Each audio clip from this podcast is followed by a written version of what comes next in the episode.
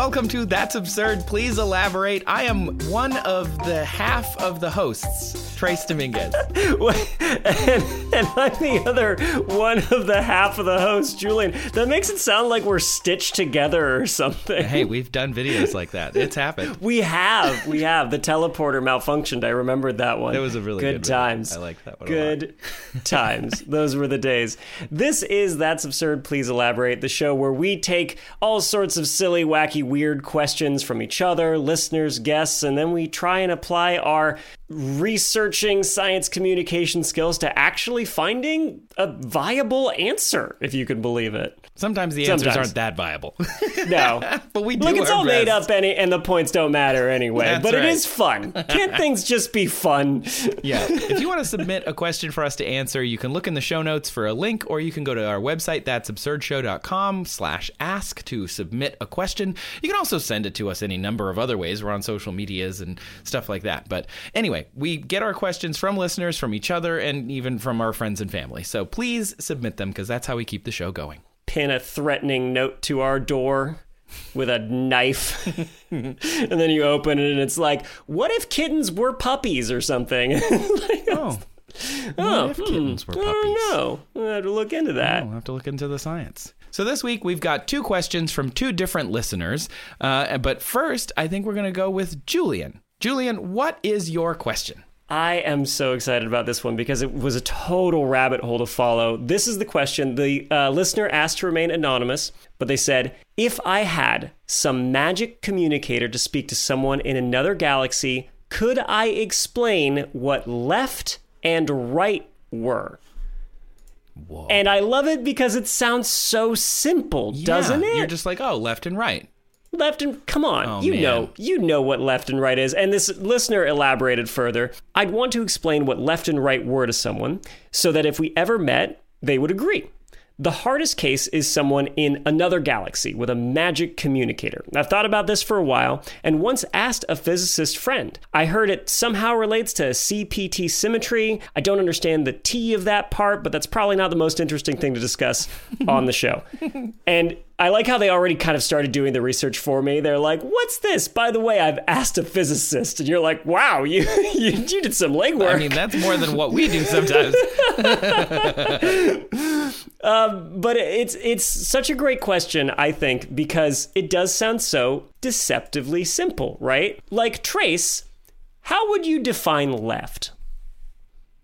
I mean, it's the left is left. It's to Yeah. It's to my left. Go Oh, on. Julian. I know. Oh, no. I Um, know. it's the left is the one where your finger and, and your thumb make an L.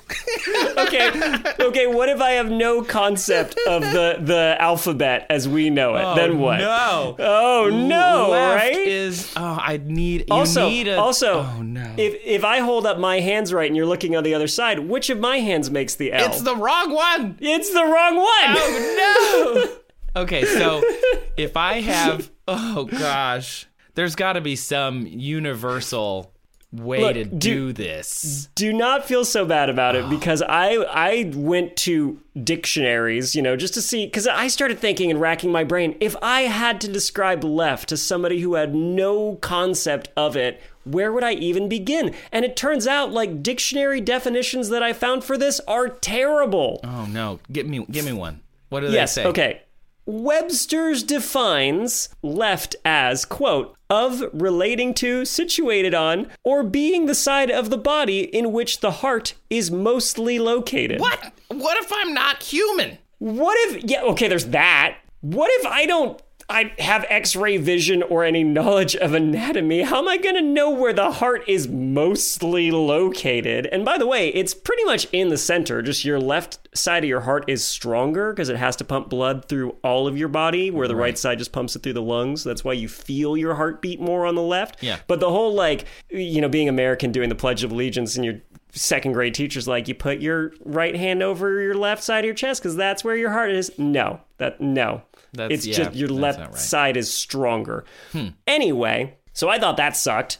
Uh, and like you said, what if you you're an alien Yeah. and your heart is somewhere else? What if here's the thing, uh, your alien body plan isn't bilaterally symmetrical like a human's Ooh. is. Yeah, that's Right? something I thought about when you were like, how do you define left? And my first thought was, if I'm defining it for something that's an alien, I can't assume bilateral symmetry because they may not Mm-hmm. Have evolved from the same thing that we did. Exactly. I mean, the assumption is that that's the simplest way to evolve, but that's just because we don't know. We're just like, oh, well, this is the simplest. But uh, we don't know that. Yes, exactly, right? Like we see mostly on Earth, we see things either with bilateral symmetry, right, where you could like drop a, a plane down the middle of it, and like on either side of it, Like a it's 737. Drop it right down the middle. I knew you were going to say that. yeah, just drop a plane on a lobster and it's symmetrically squished.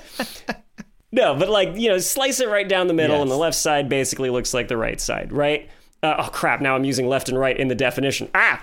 But you know what I mean. And then there's radial symmetry, right? Like a sea anemone or something where just like it, it, you could, it's a, a circle, right? You could put the plane in all sorts of Right. orientations and still get that symmetry. And then there are things with neither of those, right? Just like a sponge or coral, you know, it, it it doesn't really have like it's it's an animal, but it doesn't have a symmetry in any of those dimensions, right? So Right. I don't even know where to begin defining left and right with those. And this Webster's definition also assumes one heart. What if you have more? What if you have fewer? I don't, I don't, uh, that's not great. So Webster also has uh, more definitions and, and they just, they just get worse, right? Webster's also defined left as done with the left hand. Oh, no. Located nearer to the left hand than the right. Located on the left when facing downstream. That's when we're talking about the left or right left or right bank of a river. That confuses people sometimes because they're like, "What do you mean left bank?" And it's like, okay, when we're talking rivers, you face downstream, and the, then it's left and right. Or located on the left of an observer facing in the same direction as the object specified. Oh, which again, we're assuming a face, right? we're assuming that something Yeah. that what we're talking Wow. to can face a direction. You know what this reminds me of is the the thing where they're like, okay, we have to we have nuclear material and we need people 10,000 Yes. years from now to understand that this is dangerous. We don't need to tell them what it is. We just need them to know they shouldn't go near it and they shouldn't pick it up and carry it around. How do you do that? right. And this is like another way to think about that same problem, which is like there is no inherent meaning to anything, and to find it is absolutely maddening. yeah i mean it's an added layer of complexity because we're assuming that what we're telling you know 10,000 years in the future that this stuff is radioactive and dangerous we're assuming that's still talking to humans right Yeah. So we understand a bit about like human behavior and what humans react to and what humans freaking look like right? Right. and the stuff they come up with is generally just like the most nightmare fuel looking like large jagged stone pillars that like and to further drive it home there's been discussions of some sort of code that translates to like what we keep here is not sacred or like what is here is disgusting to us which hmm. i've seen by the way somebody took and printed on the butt of those little short shorts that like you know Oh, you usually just say like pink and i would like a pair just saying my birthday's coming up i think they'd be cute It says disgust. discuss what we keep here is not sacred. When we get a merch store. Okay. So yeah, you're you're it's exactly what I'm thinking and then add on the complexity of like we don't even have a clue what we're talking to might look like Yeah. or yeah, like the conditions of hmm. the planet that it's on. And so that brings me to like Oxford's definition, which I thought was a little closer to being useful and you'll you might see why, right? They Okay. they define left as on, toward, or relating to the side of the human body or of a thing that is to the west when the person or thing is facing north. Okay, so yeah, that I get. I get why. Right. I, I like that better. We can't assume that you know the planet that these aliens come from have that, but it is at least Oh, a planet, right? We, Right. It's at least a a sphere ish oblate spheroid or something Right. like that, where we can you you can Yeah. start to relate.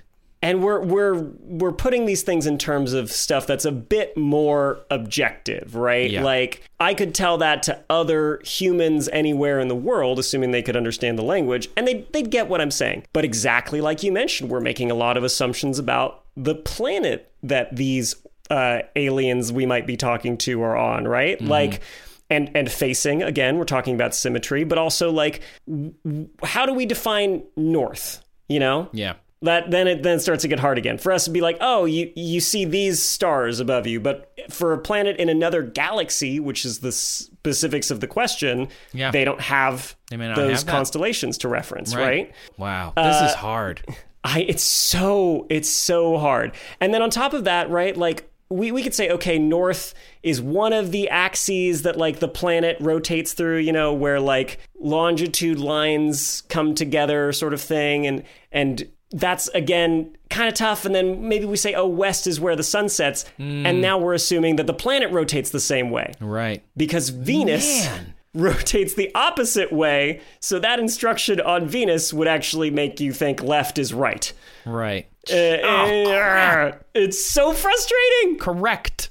It's so frustrating. Oh, also, what if the the planet's axis isn't, you know, perpendicular to the orbital plane like ours like- kind of is, Yeah. right? Yeah. Yeah. Yeah. What Yeah. if you live on like Uranus, where Nailed it. where it's like rotating because of an uh, some kind of ancient impact? It's rotating kind of with the North Pole, if you will, facing the sun. Oh, you're so smart and so educated, and I love that you went right to Uranus because you are correct. Stop it! Don't laugh. No, but like Uranus, I should say, in the fun-killing way.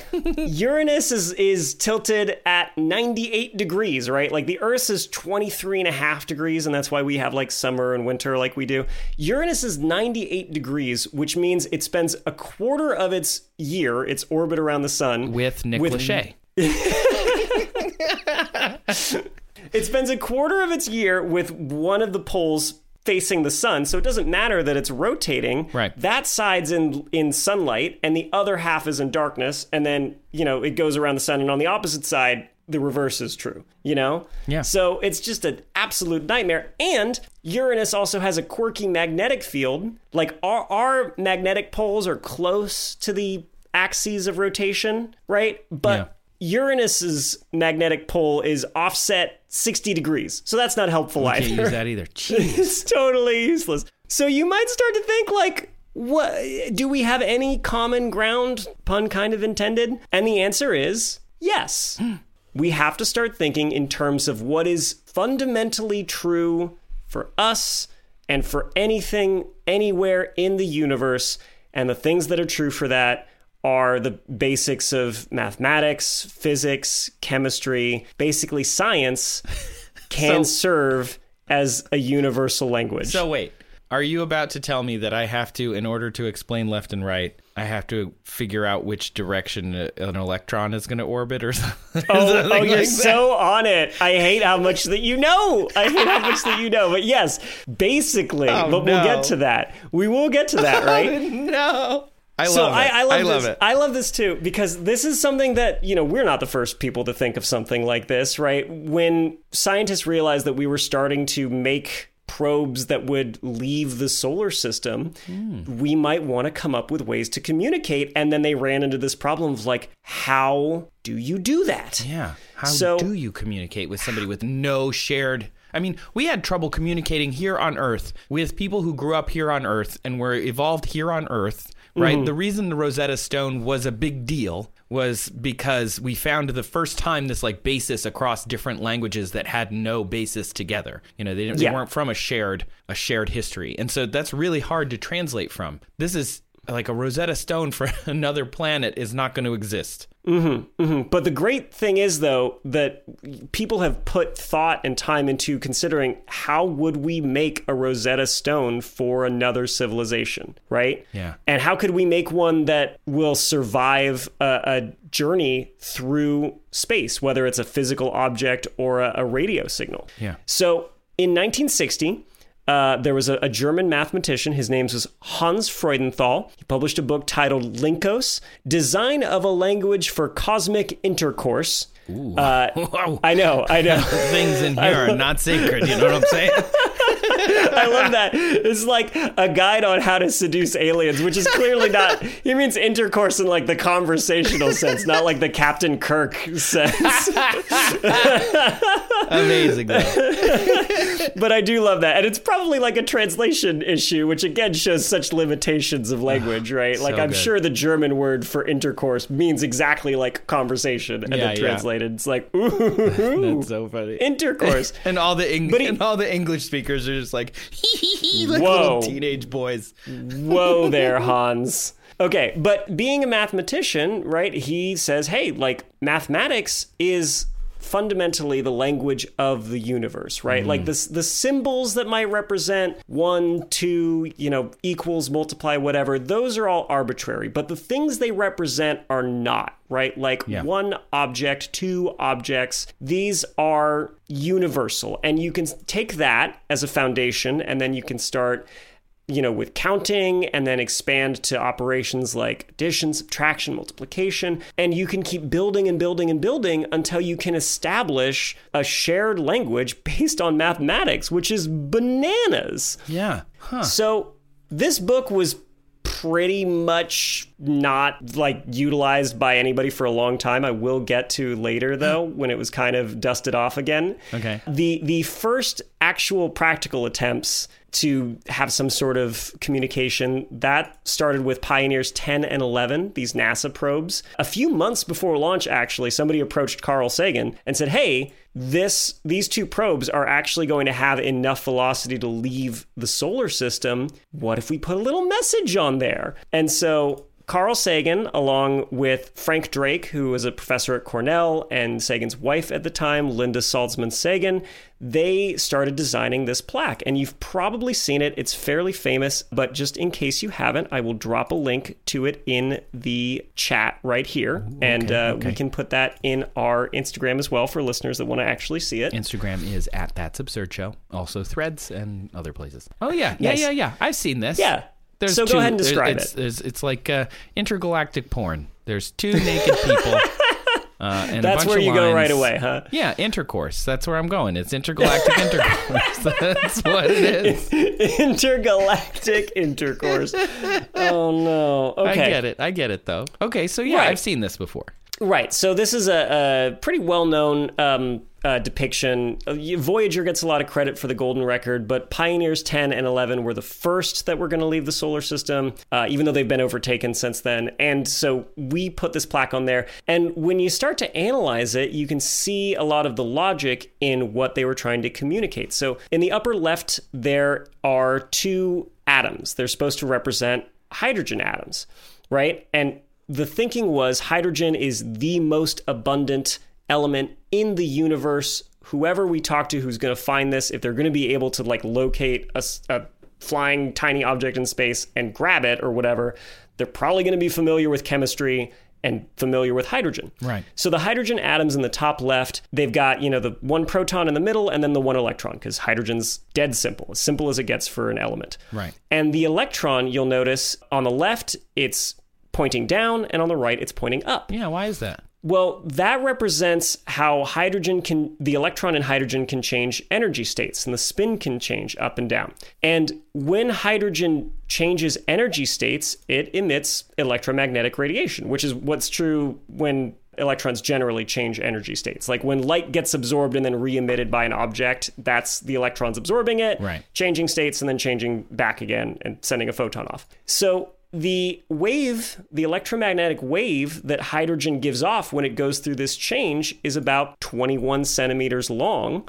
And the mm. amount of time it takes to change between these two states is about 0.7 nanoseconds. And so that's going to be true here on Earth or on Mars or in another galaxy. Got it. So using that, we can start setting up a, a, a fundamental kind of metric for things. So in between those two hydrogen atoms, right, there's a little line. Yeah. And then there's a, a binary symbol for one. Right? Yeah. And so that's establishing like the distance of that wavelength, those 21 centimeters, that we're going to call just one unit. Nice. So, So they, they were if- able to use this fundamental part of nature to create a a, a, a whatever one is going to be for this for this plaque. Exactly. A unit of distance as well as a unit of time. So when you look at those two drawings of the, the naked man and woman, the thought put into that was like, okay, you've got the guy waving, which is probably going to be meaningless to an, Yeah. an alien civilization. But I think it's really interesting when you look at their postures, right? The the man is more kind of upright and rigid, but the woman's posture is is tilted over to one side and more relaxed. And the thinking was that shows, hey, our bodies are flexible, like we can move. You know, we're mm-hmm. not just like stuck in a certain position. You, you won't walk around. You won't see everyone on this planet with their arm just with an arm. and just a- standing a, there. nice 1960s or 70s comb haircut. You know, just like Yeah. standing there. Yeah, exactly. But also, when you look to the right of the woman, you'll see there's little lines like denoting yeah, yeah. denoting the top and bottom, and then between those lines, there's a binary number for eight, Hmm. and that's going back to that 21 centimeter wavelength of uh, the hydrogen atom emission. And showing that, hey, uh, we are typically about this tall, right? Hmm. About eight of these wavelengths, which in you know freedom units, it's about five foot five. You know, about about a, a typical height for a human female. Um, so then the other symbol on it, right? You've got that crazy kind of like explosiony looking thing Yeah.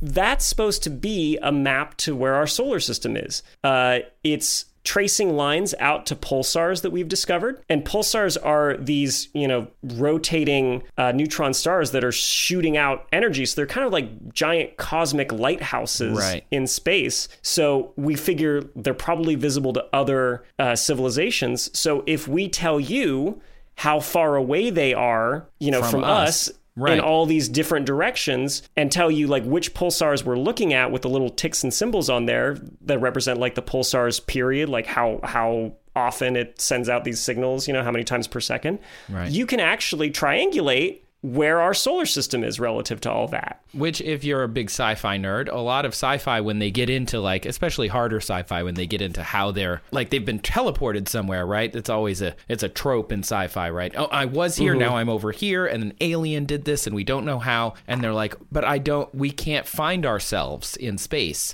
and that's mm-hmm. there. You can't use constellations. You use typically what they're using is pulsars and like known Yeah. pulsars, and so if as we go out into space, these are very much like lighthouses that can show us where we are, eh, you know, where we are in our in our random location that this alien has dropped us. So if we see pulsars and we don't know any of them and we don't know any of their their energy periods, then we're in a strange part of space, which is pretty cool. Yeah. They can also show us when we are.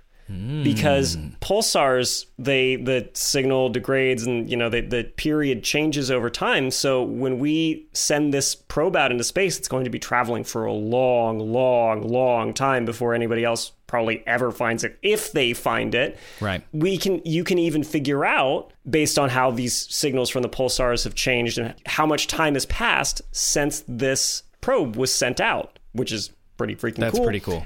And then lastly, there's the actual image of our solar system. We show that we're, you know, the third planet. This was back when we thought we had nine planets. Sorry, Pluto, again. R.I.P. And then uh, the little arrow showing, you know, the Voyager probe shape and how we, we shot it off from there. And the arrow, by the way, was a source of a lot of criticism because it was like, what if they don't understand what an arrow means? I remember that. Yeah. It's so hard to like recognize all the assumptions that you make whenever you try this kind of communication. Yeah. So that was Pioneers 10 and 11, which was pretty cool. In 1974, we actually sent a dedicated like radio blast out into space. This was again Frank Drake. Uh, Frank Drake is a, a prominent like member of SETI's Search for Extraterrestrial uh, Intelligence Institute, and he's the guy behind the Drake equation that represents like the probability that there's intelligent life, you know, in in the uni- in the galaxy or something. So pretty well known guy. He devised this uh,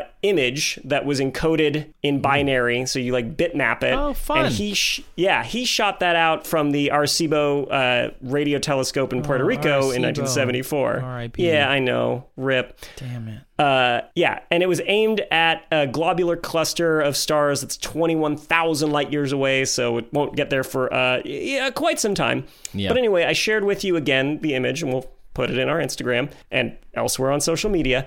Trace, can you describe what that looks like? Yeah, it's like okay. Um, firstly, it looks like an old school video game from like the 1990s. So it's just Yeah. kind of 8 bit graphics. Actually, even worse, like Atari almost. It's you know. yeah, it's more like Atari So, twenty so, so simple. Um, there's. I'm going to start in the middle, even though that's not really the best place, because that's where my eye is drawn. Because there's a little person, a little red person, and I can tell Mm-hmm. it's a person because I know what people look like. It's got a little head, it's got shoulders and arms and legs. Um, and- but then around it, I don't even know. This looks like something from Commander Keen, or you know, one of those like games from the old IBM compatible. It's like uh, some white pieces at the top and then another little red thing that could be like a guy going yeah! and then uh, but only the top half of it. And then a bunch of green things which kind of look like the aliens from what what's that from uh, missile command Oh, or Space whatever? Invaders. yeah space, Space Invaders, invaders, Uh, yeah that's it. And like then there's like a, some waves which i uh, hope are waves and then based on what we just learned maybe there's a period here with like a two little blue dashes and a little eye another blue mm-hmm. dash. And then there's another what might be some kind of wavelength or something. Below that it's just some different sized lines. And then below that is a big purple thing that looks like an m. Yep. Yep. I mean, you described literally what's there. But, yeah, But yeah. what's actually, you want to know anyone what it's listening supposed to i'm be? sorry it's very confusing Here's what it's supposed to be it's supposed to be the Arecibo telescope itself, okay our solar system, DNA, a stick figure of Oh. a human, you nailed that part, and then biochemicals of early life. oh the green Yeah. bits are the biochemicals I, I don't know. I don't know. I stared at this thing for a long Oh. Yeah. time and I'm like, I, some of it, yeah, maybe. And others, I'm like, no idea. Don't feel bad though, because uh, Drake actually mailed not even the image. He, he mailed the, you know, binary uh, actual message to a bunch of his friends, including like Nobel laureates, to see if they could decode it. Almost none of them had a freaking clue what to do with it. One person realized, like, oh, it's a binary bitmap. And after that, like, still couldn't figure it out. But- so. Mm, okay drake look i you are a very prominent and important person in our scientific world but there are there are four different colors here there's oh, you could argue more because it's white black red green blue and purple um, just decoding that like what does red mean to us it means something because our blood is red we have these like connotations but like you send it to an alien red could mean like you know, I hate you. Red could mean could be sacred to them, and you've besmirched it. Like you have no idea what these colors mean.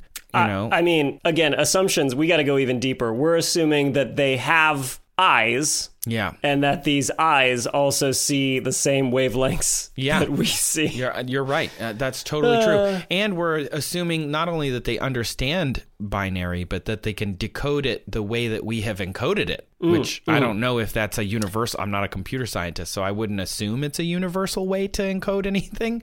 That it was a choice that we made based on how we invented computers and how we came to them. You know, I don't know. Well, you know, binary, the advantage is it's it's mathematics, right? Right, So, yeah. and it's base two. So it's easy to send as a radio signal. It's like on is one, off is Right. zero. Uh, So, like, you, you maybe you could figure it out that way, but then what the actual images themselves mean, probably not. And, you know, the question says we've got a magic communicator, so we don't have to worry about aliens, like, not catching the message. But this hmm. thing took like less than three minutes to beam out. So if something wasn't there listening, pointed in our direction for these three minutes when this signal is going by, it's just gonna it's gonna blow right by them and they're not gonna yeah, catch it. That's it. Right.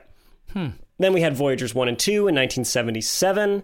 Uh, they had the gold records. The records also have, uh, along with sounds of people greeting each other, it's also got sounds of dolphins and apes because Ann Druyan, when Carl Sagan said, I want to make something with a lot of human greetings, she said, Why just human? What if it's easier for them to interpret some other animal languages? That's good. Good. Break Yeah. out of those assumptions. Yeah, exactly. And then it's got 115 images uh, encoded on it in like an analog format on this record. So you could possibly get, yeah. It's got Chuck Berry rock and roll. So that's I nice. know that's that. fun. Yeah. Yeah, There's love that, that. line from The West Wing where it talks about if it's ever found, there is uh, the recording of "Wet as the Night, Cold Was the Ground" by blind Willie Johnson, who died penniless in his house that was burned down. And you know, it's just like we put a lot of human on this on this record. Yeah, we really did. We did. Dark Um, was the night, cold was the ground. That's it. Yeah, it's a great song. Look it up. I'm going to have to. I don't think I've heard it. I'm going to have to go and get me a copy of the Voyager record See if they oh, sell it I'm anywhere. sure. I'm sure they do. I'm sure they At do. this point, it must oh, be. yeah. I'm sure that would be if you're a vinyl nerd, because vinyl nerds love being vinyl nerds. I think that's the ultimate like trump card. Yeah. You're like, wow, you've got an original pressing of the White Album. That's cool. I've got the Voyager record, the original. I went out and got it. That's Okay. I think the most productive, like most well thought out way of trying to establish some sort of language that we can communicate with extraterrestrials finally was thought out in 1999. oh. So, in around this time period, there was like a little crowd-funded effort called the Cosmic Call. And they were going to try and, first of all, the company behind it, which is based in Texas, was going to try and make a solar sail that would like fly out in 10,000 years, carry samples of like DNA and all this stuff to other uh, extraterrestrial, extrasolar places. Uh, but before that, they're like, why don't we send a radio message? And they crowdsourced uh, you know, funding, and they said, "Hey, if you give us some funding, we'll put, you know, an image of yours in in the message or some message, some audio, whatever, right?" And so they're putting this together, and it gets the attention of a Canadian astrophysicist named Yvan Dutil, and Dutil goes. Aliens aren't gonna have a freaking clue what this means if you just if you just blast this out there with nothing You're just blasting noise at them. just shooting gobbledygook, right? So he contacts the people behind it and says, Hey, I'm an astrophysicist. Can I make like a preface to this call that you're going to send out? And they agree. He gets uh, another Canadian physicist friend of his, Stéphane Dumas, involved. And they actually go and they check out that book of intercourse that we talked about earlier, that one from 1960. Yeah, Right. yeah, yeah. um, they were the only people who had ever checked it out from their university library. Oh no.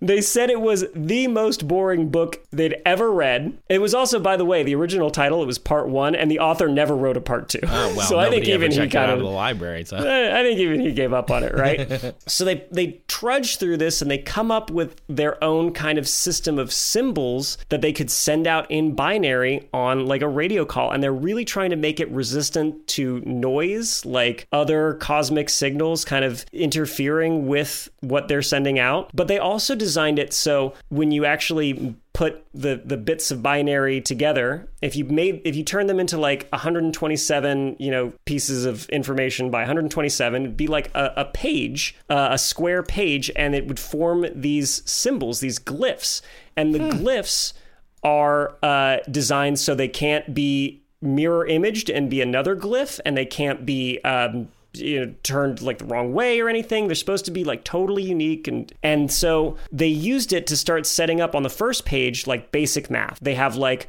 a single dot and then they have their symbol for equals and then they have four binary digits you know to equal one and then they have the equal symbol again and then they've come up with like a number one symbol. And they do this for like up to 20 and then they start on the next page defining like mathematical operations, multiplication, division, just like this German mathematician said, like we can do this. And it starts to get more and more complex. They start representing like chemistry, chemical elements that they'd be familiar with. They start telling these aliens that might get this signal details about the Earth, like the composition of it based on these chemical elements. And it just builds and builds and builds. By page 15 There's of 15 27, pages? No, no, no. There are 23 pages oh, Okay. of this. And by page 15, there's an image included that you might find familiar, which I will drop in the chat and I'm sure we'll put on our social media. It's our naked Hey, friends. It's our naked friends again, but, But she's now like smiling this time and doesn't have a nose. Weirdly. again, we're dealing with like binary digits. So like there's only so much detail you can have, right? That's cool. And you can you can see her height now is represented, but using these numerical symbols that they've come up with. And then what I thought was really clever, if you look to the left of the man and woman, there's like dots that Mm-hmm. are falling, and that's supposed to represent the direction that gravity pulls on us towards the earth. So you can tell like which way for us is like Ah. Would be you know up. up or down. right. Exactly. I assume also just bit sorry to jump in there. I assume also that the gravitational acceleration is accurate. So it's I didn't find that, but I'm sure. yeah. if you looked at this, one would think you would be able to calculate on some level, you know, maybe some approximate how our gravity must work and how much of gravity we have. I don't know. I, There's no time, so I'm not sure. But anyway, Mm-hmm, Yeah. that's neat. That's Yeah. really neat. But you you- you've got the right idea. You like you can start actually getting really complex. And then by the last page, there's just a bunch of questions. It's like, "Hey, tell us about yourself. What's your mass? What's your height?" Like that sort of stuff using the symbols that they've established. Cool. So, you could mathematically eventually get to a point to discuss all these things and these these two Canadian researchers actually spent months, you know, figuring out how to do that with these symbols. And then they blasted it out. They picked 9 fairly nearby stars. Uh like it'll take 50 to 70 years for the signal to reach these stars.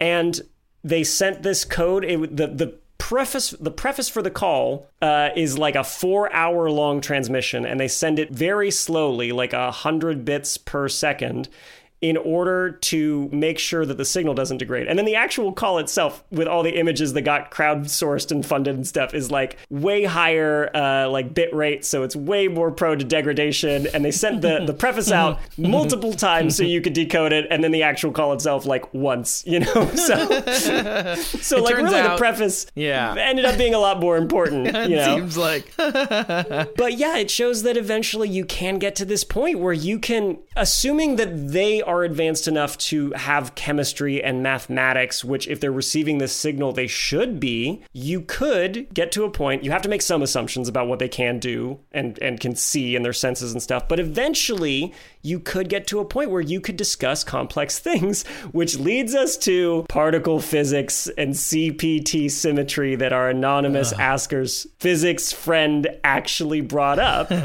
basically, right? Like in particle physics, there's these laws of symmetry. Yeah. And we used to think that they were immutable, right? Like charge symmetry, parity symmetry, time symmetry. Like if you if you ran something in time in reverse, you know, it should just happen in reverse like you'd expect, like rewinding a videotape. Right. The one we're going to focus on is the parity symmetry, and that's basically like a mirror image symmetry. Uh, the analogy I like is imagine, okay, so we've got a clock, right? All the guts of the clock work so that when the clock is actually running, the hands tick clockwise around the face of the clock, right? Right. Now imagine you built the mirror image of this clock. You just took all the components and you built the mirror version of it, and when it's running, the clock should run counterclockwise because Right. everything inside is mirrored, right? Right. So that's parity symmetry. So in 1956, physicists thought that all of these symmetries were I- immutable, that everything should apply, you know, charge, parity, time reversal should all all be symmetrical. And a physicist uh, named Chien-Shiung Wu, she's a Chinese American in 1956, showed with an experiment that that is not the case. that yeah, she took a cobalt 60 atom which has a spin. So, you know, it's an analogy, it's not perfect, but you can think of it as like a spinning top. She polarized it magnetically, and then cobalt 60 is an isotope that decays, it undergoes beta decay. And when atoms go through beta decay, they spit out either an electron or a positively charged electron, a positron, right? These are these are beta decay particles. So when this cobalt atom was spinning and it decays, the electrons that it shoot out go in a certain direction. So Wu showed that even if you changed the direction of the spin, when it decayed, the beta decay particles still shoot out in the same direction they did when the spin was the other way. So that violates parity symmetry. Yeah. It shows the universe has a preference for which direction things go in, like left or right. And finally, it lets you definitively say that a certain direction is left or right. No matter what, you could oh. communicate with these aliens and say, hey, check out a cobalt 60 isotope, observe the direction that stuff shoots off of it, and that is quote unquote left, Left. or whatever. Yeah. You know? Oh so my yes, to answer this anonymous asker's question, you could define left or right Oh God. if you established a universal language based on mathematics and then both came to an, an understanding of particle physics and quantum physics and communicated that to them. Wow. Oh my god. and then gosh. they would know what left was. So suck it, Oxford Dictionary. Yeah. Suck it, Webster's. I like my definition better. Your left is what's more on the left is terrible. I hate it when definitions define themselves using the word that they're trying to define. Oh, the worst. The worst. What so is we've big? solved big that. are big things. Ah, wow. Wow. Cobalt 60. Who knew? Was there the Oh, whole time. Thank you, Wu. I mean, I love ju- the looking into this question was just like mind blowing upon mind blowing. Like, ah, so cool. I never Such wanted to coo- be a woo girl before, but now I definitely do. But, you know, big not- time Woo, big time Woo heads over I'm here. a woo head. big time fans of Wu. Wow. Amazing. Jeez. I don't even have any questions. That was amazing. Thank you, Julian. And thank you, anonymous question asker. Let's take a quick break and everybody just like clear their head for a minute. and we'll come back with another question. If you've turned into this, turned into it? You've turned into one. You've turned into a science comedy podcast. oh no.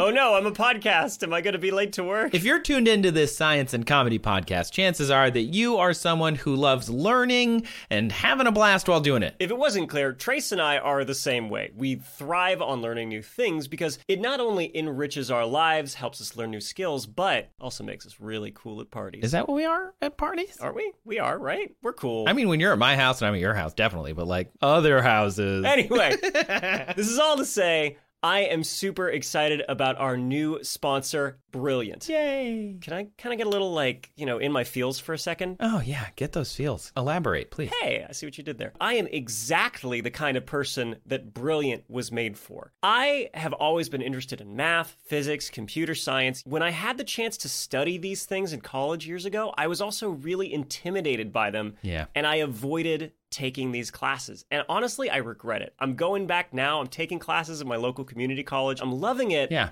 But with a family and work, traditional classes like that, I'm finding them really hard to actually fit into my life. So I was really excited when you told me that Brilliant was going to be a sponsor. That's awesome, man. Thanks for sharing that. Yeah. If you don't know what it is, by the way, out there, It's an interactive learning platform with so many lessons on topics that I always wanted to explore, and I can do them at my own pace, on my schedule, and in a way that keeps me engaged. you can learn by doing on their website or with their mobile apps. And there are thousands of different interactive lessons in STEM subjects all across the platform. Their lessons are engaging and interactive. you can brush up on like algebra or advanced math, multivariable calculus, differential equations. computer science, Python programming. You can even learn about cutting edge stuff like large language models, neural networks, the things that are powering AI today. Large language models, really big right now.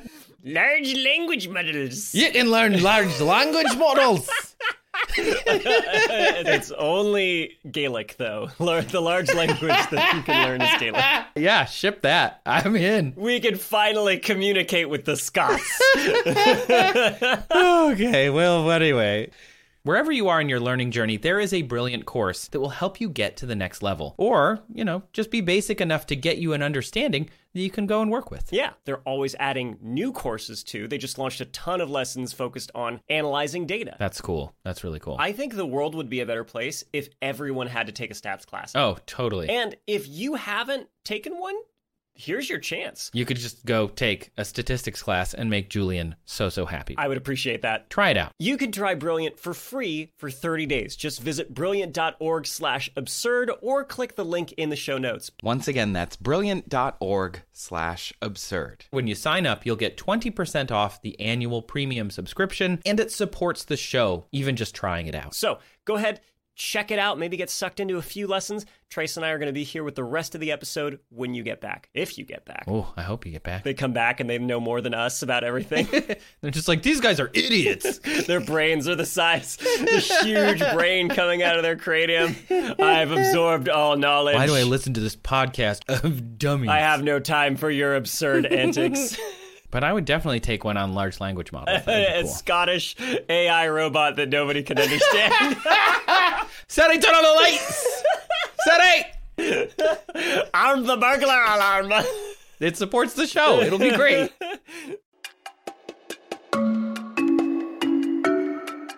Welcome back to That's Absurd. Please elaborate. We are going to pick up where we left off with Trace's question from a listener. So, Trace, what uh, what did you dive into and answer for this episode? Okay, I hope that your brains can take it because the the previous answer was a lot, but this one was we thought both of these were going to be really simple, and then it turned out neither of them were simple. So 2024, bringing it hard. For clarity, like we're recording this during like right before our Christmas break and and Trace and I were like I want to make sure that like we don't have to do anything over the holidays. Let's just take it easy. Let's pick some ones we'll just knock out real quick with a fun little record and then it turned out to be this. But hey, you know who actually who worked during her Christmas break? That that was Wu. Woo, Woo. did that experiment. So we we can't complain. We cannot complain. Right. She like literally changed particle physics on her break. We can answer a simple question or two. That's right. So my question comes from Moma, and Moma asks, "How would life have evolved if Earth was two or three times smaller?" Oh. Yeah, really That- interesting. oh, I, I can tell you off the bat that's going to be complicated. I'm surprised that Look, you were like easy. I thought it'd be really simple. so Moma goes on to say, a couple of times I thought about how weaker gravitational forces could have made a difference in technological advances of humans, but I always neglected the fact that a smaller planet would be such a strangely different place for life to evolve at all. And Moma, you nailed it right out of the gate for that. That is true. The world would be completely different. It's not the simple, simple that I thought it was going to be. So basically, Moma wants to know if Earth was half the size, how would that have changed how life evolved? Qu- question. Yes. Question.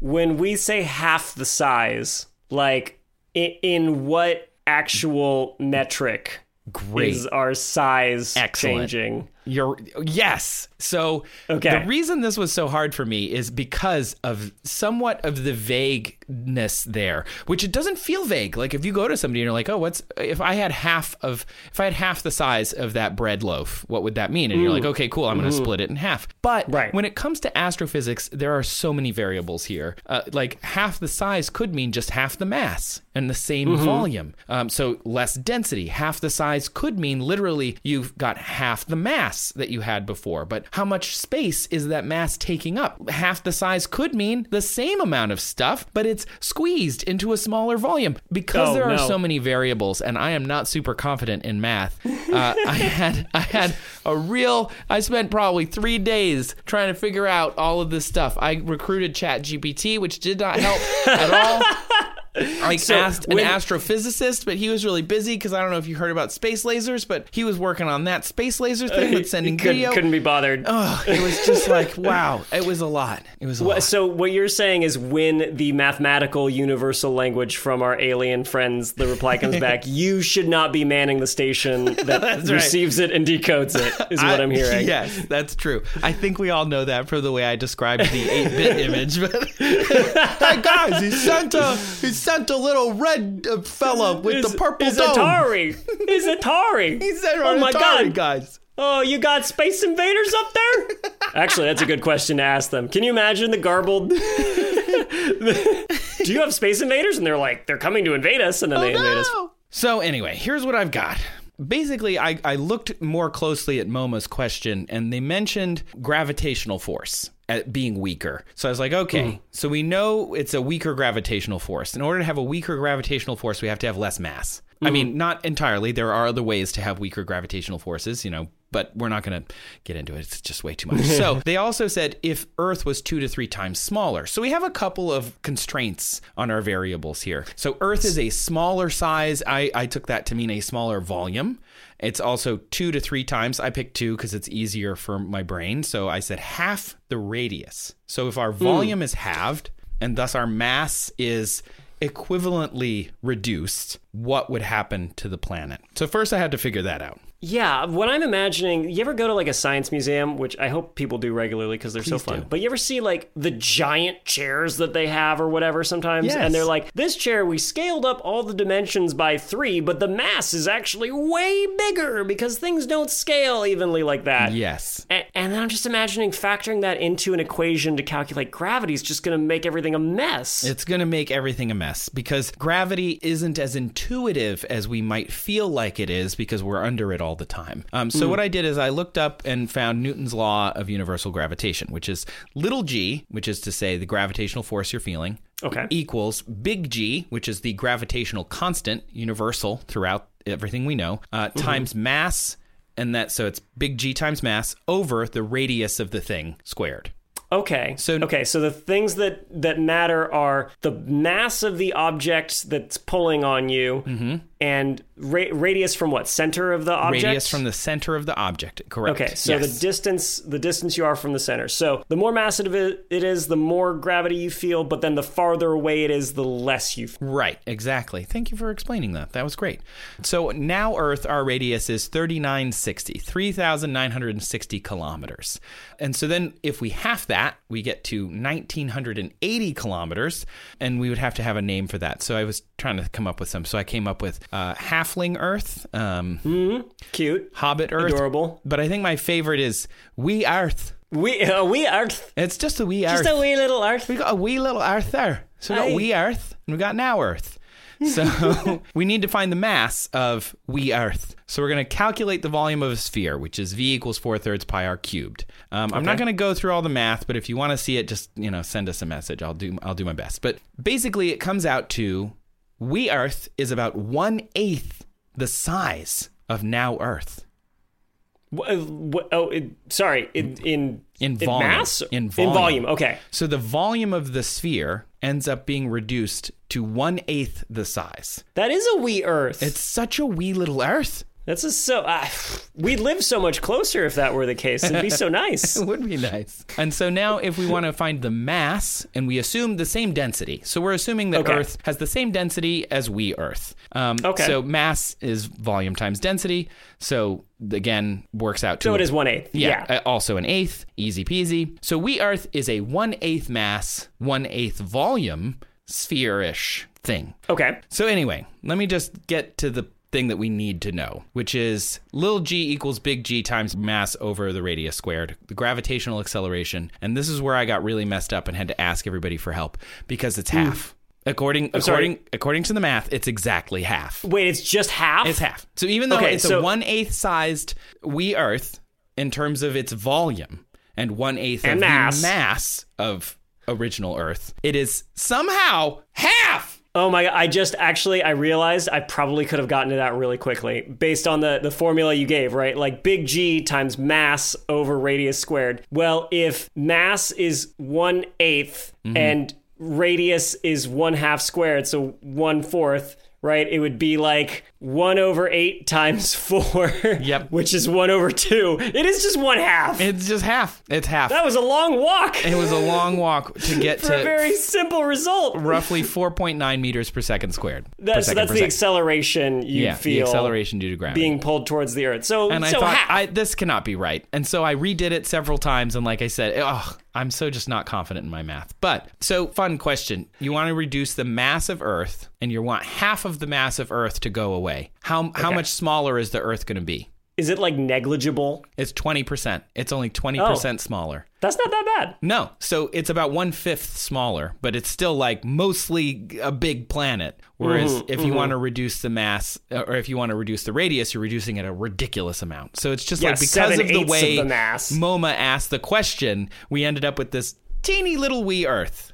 So that is Mm. a long way around to say you have a planet that is much smaller, about one eighth the size, and it has about half of the gravitational pull of, that you're feeling at the surface. So uh, we need to talk about it in a slightly different way than if you just went out and Googled this, which I appreciated from Moma, because most of the people, when you just go Google these things, they say if we shrunk Earth. Which is to say, we either compressed it or we cut it in half or we do something to it. And in doing that, we're changing a planet that already has life on it. And Moma is asking, what if it formed that way? How would life have evolved? Right?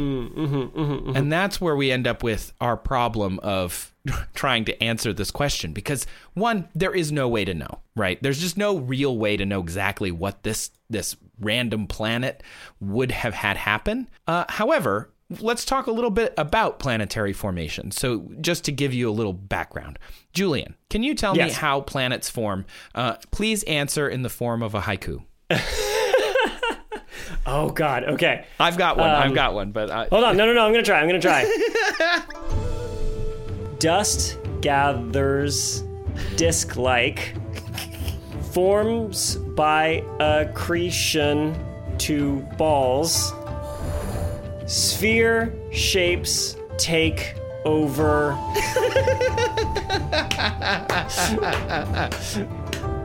I think for an impromptu haiku, an impromptu, that is not bad. that was pretty good. So here's what I got. I have By the way, I I hate you for throwing that at me out of the blue. You're welcome. Thank you for that. Okay, Okay, so did you write this or did you find this? No, I made this up. Here's Oh, what I- nice. here's what I got. Here's what I got. Accretion disk spins, coalescing gas and dust, forming a planet. Wow, Thank you. we had a lot of overlap. A there. lot of overlap. I really, I was really happy to hear the overlap. Yeah, the teacher would definitely check our homework and be like, "I think they might have copped each other or something." Love the word accretion. Great word. Solid It is vocab great, word. and it has a lot of syllables, which is fun for a haiku. Try and fit. That's what I was thinking. like that's why I saved it for this. That's why I saved it for the seven line. That's where I added coalescing. I was like, ooh. Ooh, what is it? Haikus are pretty, but they don't always make sense. Refrigerator. refrigerator. yes. Okay, so planets form by essentially you have this big disk that will become a solar system, and stuff falls into the middle of it to make the star, and then the stuff floating around the outside that doesn't fall into the middle can form into planets. Um, so to keep it simple and to save everybody's brains from this point on, we're not going to do any more math. We're just going to remind you that the planet is roughly a one eighth sized planet in terms of its volume, and it's got half the gravity. Deal? Okay.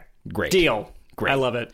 So we're just plain smaller. What would that change about the planet that we're living on? Firstly, Earth's core, right? Earth is smaller, and so wee Earth, its little its little core is, is little. It's even weirder. It's wee Uh, little. little wee little tiny Earth.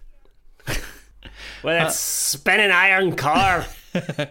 So most small planets don't have particularly strong magnetic fields, which are quite mm-hmm. important for life. Earth now has a pretty good magnetic field. It protects us. That charged particle field protects us from solar wind. So the magnetic field of the wee Earth would be also smaller or non existent. We have a magnetic field now because there's this iron core in Earth swirling around. Why is it swirling? Because Earth is hot on the inside. And so it's cooling yeah. off and it's rotating and all of that ends up creating this dynamo that builds the the magnetic field around us. Without those mm-hmm. charged particles, the surface of the earth is going to look more like Mars than it does like what we have now. So whether or not this wee earth has a powerful enough magnetic field uh, is tough to say, right? We don't we don't know. There's no way to know that. But let's assume somehow that we still have one. Mercury's is only 1% of our strength uh, magnetic field. Mars doesn't have one. You know, half radius wee Earth, let's say, has one, just to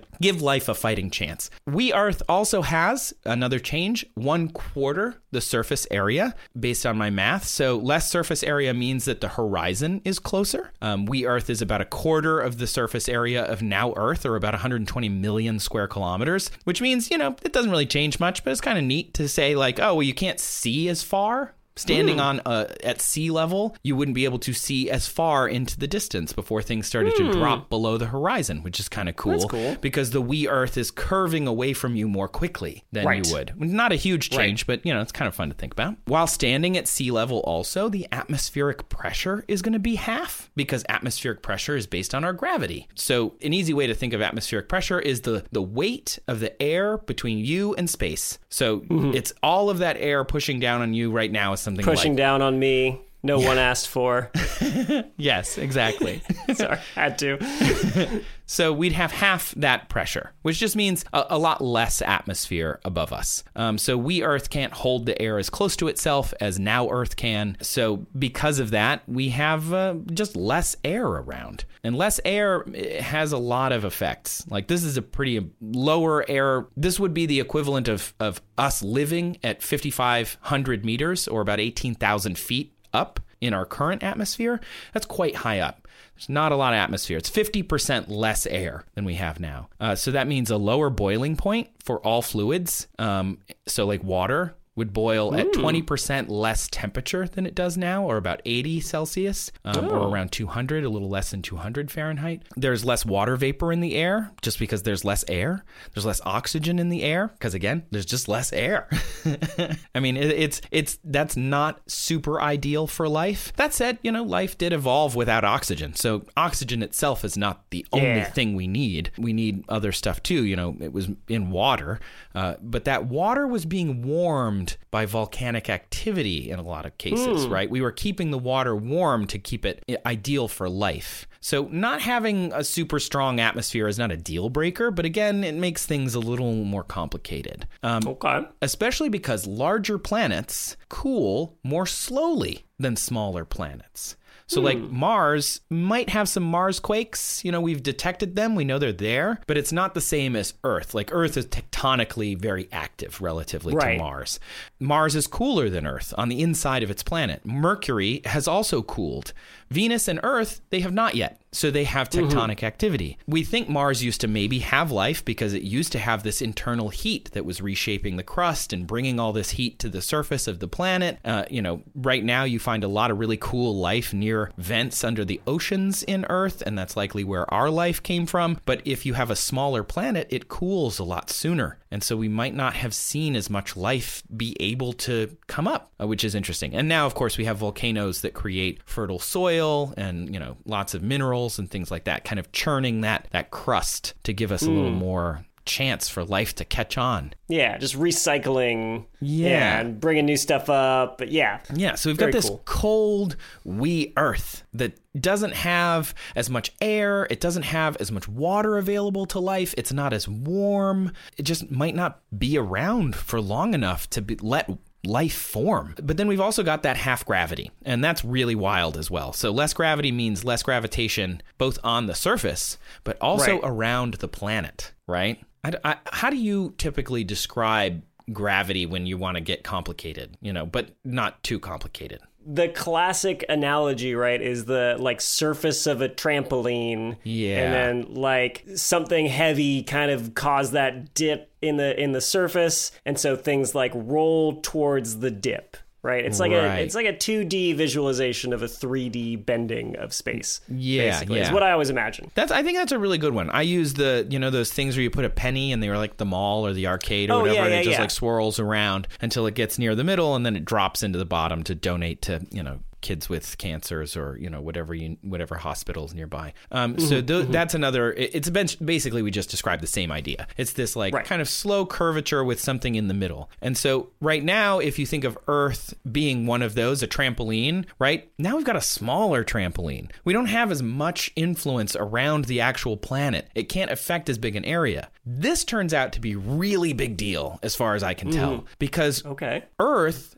got its water, we think, from comets and other Oh. things that flew by.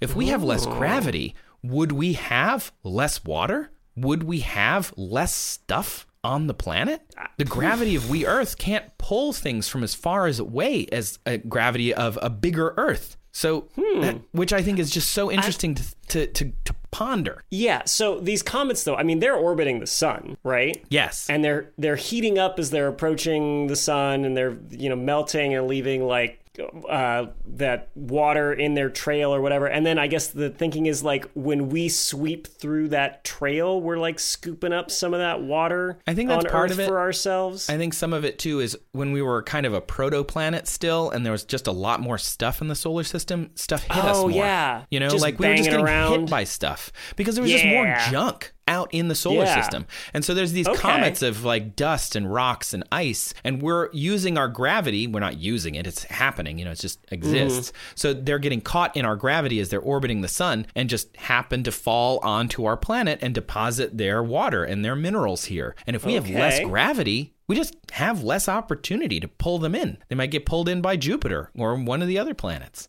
You know, you jupiter pilfering our water that jerk Jupiter, but actually probably saved us from a lot of impacts with the big old gravity thanks jupiter Thanks, i take it back Thanks, Um. But I like to think that maybe because we are so much less, we have just half the gravity, we may not have pulled in Theia. And that is the, a huge the one. That smacked into us and resulted in our moon, we think, right? We That's did that on a previous episode. That's right. So Our episode with Ali Mateau. That's right. So Theia is this this is what they call this object they think hit us, which ended up forming the moon and like re-liquefying our crust with the huge impact that it caused. So without enough gravity to pull Theia toward us, what if we didn't? You know, what if we just didn't have enough gravity to capture it, and it was captured by a different planet, or just ended up, you know, in the asteroid belt? Or I, you know, I don't, I don't know enough about the early solar system. I'm just postulating all sorts of Yeah. things here based on what we know. But no moon means severely reduced tides. It means a different weather system. It also means, Julian, you mentioned the tilt of the Earth, and so Mhm, Theia helped, our moon helped stabilize that tilt. So we would tilt as much as 45 degrees. Uh, and now we only are tilting like about 23 or so. And Yeah. that tilting is what moderates our weather. So it's pretty predictable. Without that, our weather could be much crazier. We'd have different, like our winters would be really harsh and our summers could be really hot. And it, it just could change all sorts of things, including the length of the day. Because if we don't get hit by Theia, we might not slow down as much. Um, it- it's yeah, just well, we were spinning a lot faster, you know, early days before our moon started forming and like pulling on us, right? And like Yeah. kind of tug- tugging on the rotation of the Earth and slowing us down. Yeah. because it creates like a bulge, right? And then it pulls on that bulge a little bit. yeah, Oh yeah. man. So we'd be on possibly like a much faster spinning, uh, more barren, Yeah. uh, but Colder, low gravity, less colder air, rock. Maybe as much water, but probably less water. Um, Hmm. and right, it's really interesting to think about whether life could form at all on a planet like that. Right? If we have a- a, smaller planet, is likely going to have a different day-night cycle. Um, there's really no calculation for what a day-night cycle is going to be. There's not like, oh, well, a planet of this size has a day-night Yeah. cycle of that. Like that's there's no rule for that. And in fact, when they when I was looking this up, they're like, well, the best way to know what a day night cycle would be for a planet is to watch it and and and like watch it a thousand times and see how long it takes to get back to where it started. and like Right, that's like a year. We can know how long a year is Yes. predictably from Yes. like distance to the sun, but day totally different ballgame. because they're all completely different. So Theia's Yeah. impact changed it, but also um, there's just not a direct. It's called the uh, sidereal day. There's not like a, a good calculation for that. Every planet is sort of different in is those that how it's pronounced? I've been saying side reel day my whole life. So yeah, I so I started doing this PBS Stargazers show a few years ago, and so now I have to talk about astronomy, and so I had to look it up, and it is sidereal. I got Oh. corrected on the show. Oh my gosh. Because I also Wow, called it sidereal because that's what it is. It's the word side and real, Looks and they like smush them together. sidereal. But it's Wow. sidereal. Yeah. Oh, good to know. So if it, it, it let's kind of go both ways really quick. If the day were slower and we had a longer Mm-hmm. day, that would affect how much atmospheric heating different parts of the planet are going to get, right? If the day is slower, the sun is shining on places for longer. Whether that's going to be good or bad, don't know. If there's less atmosphere, maybe it's good. We end up with some places that are getting heated enough in order to grow plant life. If it's, you know, maybe not good, then we end up with some, something more barren. And again, this is dependent on whether there's a magnetic field to stop all of those charged particles from shooting onto that one place for longer. If there were mm-hmm. longer, shorter days, there's less heating, which might mean a colder planet, but you know, it's, it's just so hard to say. So even if life did form and got past its microbial phases and through some kind of great oxygenation event, which it would have to either go on for longer or work harder to make enough oxygen to get to plant life the way we have now, you know, it would just get really messy to even think about how to make life like us. And Moma mentions like, I wonder how human technology would be affected by this. And it's like, are we even gonna have humans? Uh, that's what I'm assuming. You know, like the the funny thing, I think there's like a very um, common kind of misunderstanding of evolution and whatnot uh, that a lot of people who don't understand it as well tend to disregard it because they're like, well, how come we're so perfectly suited? The Earth is so perfectly suited for us, and it's like, Right. no, no, no, no, No, no. it's the uh, entirely It's the opposite, other way around, Yeah. right? Like We are not Thanos. We are not Yes. inevitable. Yes, exactly. like what whatever life like does form and take shape or whatever is gonna have to work in the environment that it's given. Yes. And and so, you know, who knows what that looks like? I love like programs that talk about what could life on a gas giant look like. And it's like maybe they're giant floating balloon organisms, you know? Like who knows? There's no way to know. I think you'll appreciate this too. The Coriolis effect would be different. Oh yeah? Yeah, because Yeah. the way the Coriolis effect works now, if you don't know what it is, um, it's like Of course, the- of course I know what it is, but why don't you remind me? Why don't you remind everybody listening? yeah the the rotation of the planet the atmosphere rotates differently right because the ground is what's rotating and the atmosphere is being essentially pulled along as it falls into the planet because of gravity the gravity's sort of holding on to it um, but it's like kind of behind the planet if you will as so as it's rotating it's throwing the the air around uh, causing all of these different swirls and you know turbulent flow there's a really good youtube video about it um, i think derek from veritasium made it it's really great um, so coriolis effect is cool because the ground at the equator is moving really fast and the poles are moving really slow. And in fact, if Mm-hmm. you're standing on the Earth's pole, you're essentially turning super duper slow. But if you're on the equator, you're like booking it around the planet. Right. And on a Right. smaller planet, a planet that's one eighth the volume, has less radius, it's just a smaller planet, the Coriolis The effect difference. is lessened. Uh, Yeah, that and makes so sense. That I think is really neat, which might mean more powerful cyclones in some places, but it also could Oh. mean just less weather in general, just less weather. And with Right. no moon, even less weather and less tides and less everything. So it just really hammers home that life doesn't just happen. We have all of these really com- complicated things that exist that allowed us to not just have life happen, but that it was stable enough that life could continue for long enough to get to us. There are things, though, that wouldn't change, which I think was interesting. Uh, Kepler found in orbital mechanics that planetary mass does not affect orbital period around the star, Nope. which is cool. Yep. So Makes the year sense. would be the same, which is nice. Cool. nice. Good news. Yeah, kind of cool. Uh, Don't have to relearn that. yeah, you don't have to relearn it, and let, but you might have more days or fewer days in that year. But yeah, I just I love the positivity that all of this would lead to us happening, and like just exist long like st- without all of these stabilizations, we essentially have all of these crutches. You know, the moon, the size of our planet, all of those things have happened, and we are just so darn lucky that they all did mm. because it's stable enough for us to exist. Yeah.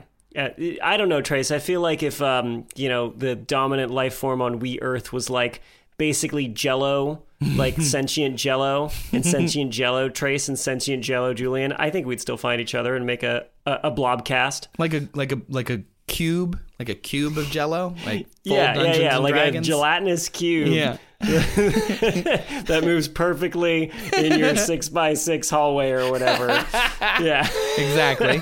Um, so that's funny because I, I was trying to wrap this up, and here's what I wrote. I think you're gonna like this, and it's funny that our brains worked a similar way. I wrote less atmospheric pressure means that there's less lift from pushing on the air, so there's probably no flying animals, uh, which means dragons are still fic- fiction. However, if you did have an animal that could generate its own heat internally, that might be beneficial. But if there were bipedal human style things there, no. they would be smaller in stature, Oh my more god. efficient at pol- at processing oxygen. You seem upset. They I already know where this is going. They have would have more body hair to stay warm, and Yeah. of course would probably want to hang out in warmer, more cozy parts of the world. Um, maybe near Like volcanic middle- activity. Like like a Middle Earth kind yeah, of part like of a middle world? Earth. Maybe they would have you know nice heavy articles of clothing, uh, and maybe drink alcohol to open up their blood vessels, and perhaps maybe Yeah. some of their friends would delve greedily and deep into the underground where it's warmer.